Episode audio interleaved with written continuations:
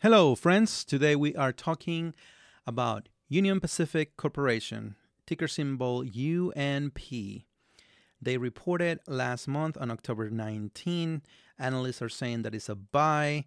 They're looking for a 12-month price of about $245, which will be an upside of almost 12%. They are 4% year to date. They were they were close to 200 not too long ago. So the question is it a buy? At least for me. Once again, I am not a financial advisor. This is not financial advice. This is for educational purposes. I just want to take a look at Union Pacific to see if this would be another of the railroads that I would like to add to my portfolio. I own Canadian National and CSX, and I'm looking for. I really like the railroads because they're kind of a monopoly. They own the railroads that they service. So this is the map of Union Pacific, and as you can see, they own a really big part of United States. They not only own the railroads, so that means if another company were to use them, they have to pay a fee. They also charge companies for the transportation of a lot of the products, especially over here from California, going all the way to the east of United States. Anything that comes from China, it gets transported. Most of those cargo gets switched into a railroad to be transported into the mainland land, and they also own the cars, and they also rent those things for transportation. So they are they're a monopoly. They are create a lot of cash flow. They're a little down because as there is fears of recession. Whenever there's fear of recession, there is fears that the amount of products that are going to need to be shipped are going to go down. It's not just product like what we think about. It's also cars that get transported, grains that get transported, coal that is transported. So some of these companies are a little more susceptible to those things. Union Pacific it's a company that has been doing really good in the last 5 years. They have grown 45%. So let's take a look at the last earnings. In the last earnings on October 19th, they beat earnings just by a little bit. They missed on revenue, but earnings per share, they beat. So that was pretty good. Looking at the financials for the past 10 years, the revenue per share has going up steadily in the last 10 years, about 5.2%. In the last 5 years, 5.5%. So it's really consistent, the amount that has been growing. When it comes to earnings, there are some nice spikes, but other than that, it's been going up kind of very steady. In the last 10 years, it has gone up 8%, and 5 years, once again, around 5%. Profit margins, this is something that you will be seeing with railroad companies. They have high profit margins.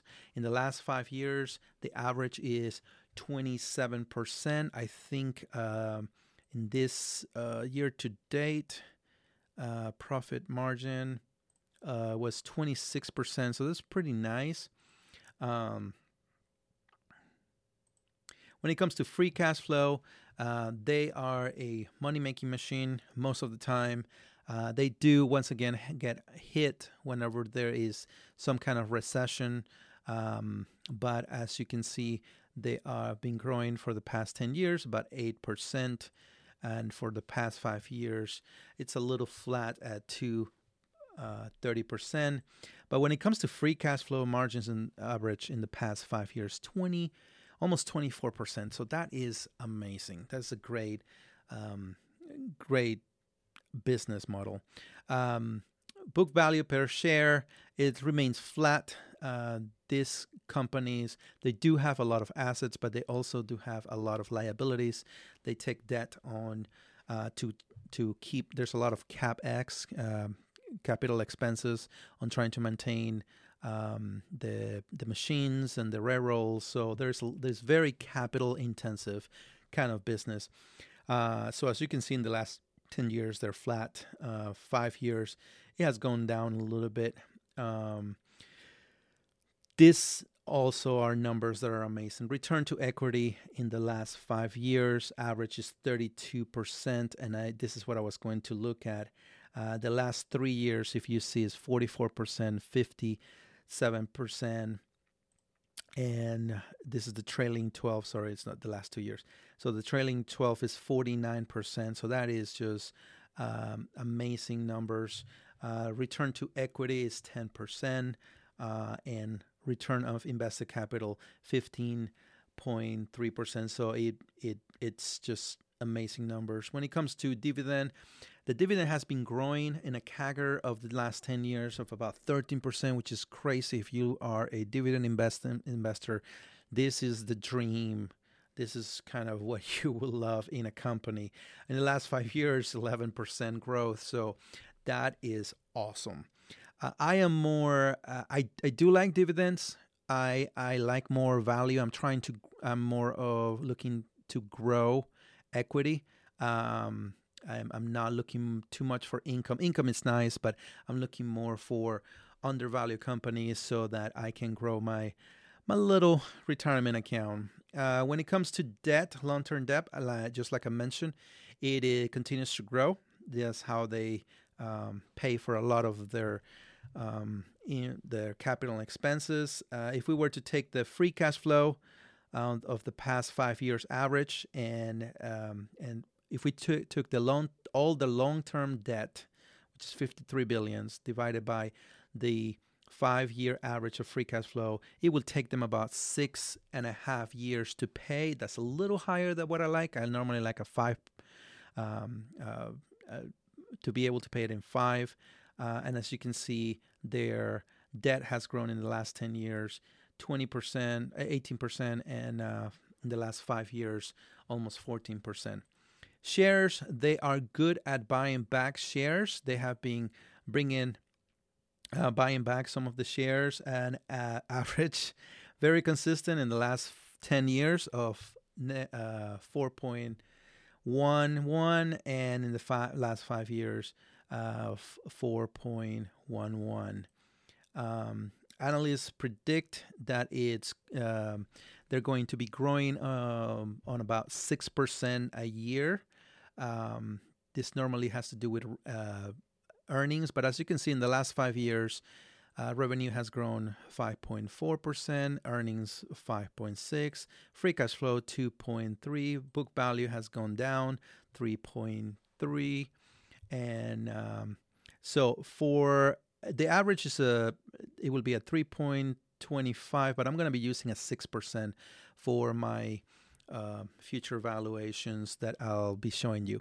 So if we were to look at the multiples valuation using the revenue per share, earnings per share, free cash flow per share, book value per share, and dividend, and using the trailing 12 months compared with the average of the last 5 years, multiply by the multiples average of the last 10 years, we're looking at a fair value somewhere between $193 to $175 conservatively. So remember, this is a very conservative kind of way of valuing. This is historically what it normally people has paid for this company.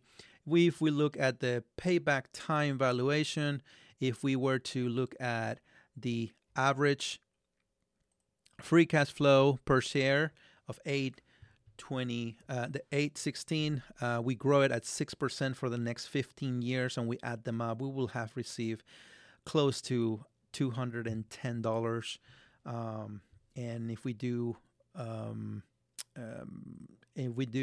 discounted earnings valuation using the average, which is what I like to do, taking the average, no free cash flow, sorry, this is earnings per share of $9.32. You will see growing it at 6% for the next 5 years, and discounting it back, it will be $124 after we look at an average of 20 P.E. And an owner's earnings valuation, we're looking at somewhere between the average of $170 for value to $186 trailing 12 months. So whenever we put everything together, we looked at a fair value is of somewhere around $185 if we use the trailing 12 months, or $172 if we look at only at the average, at the 5 year average. So somewhere between $180 will be the fair value. If we look at the price today, it's $119 as the moment that I'm recording.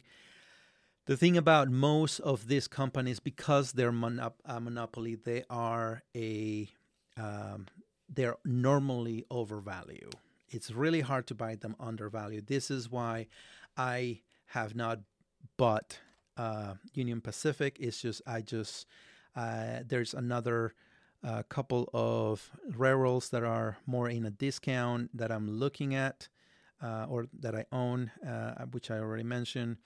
But if you wanted to buy it right now, I think is at a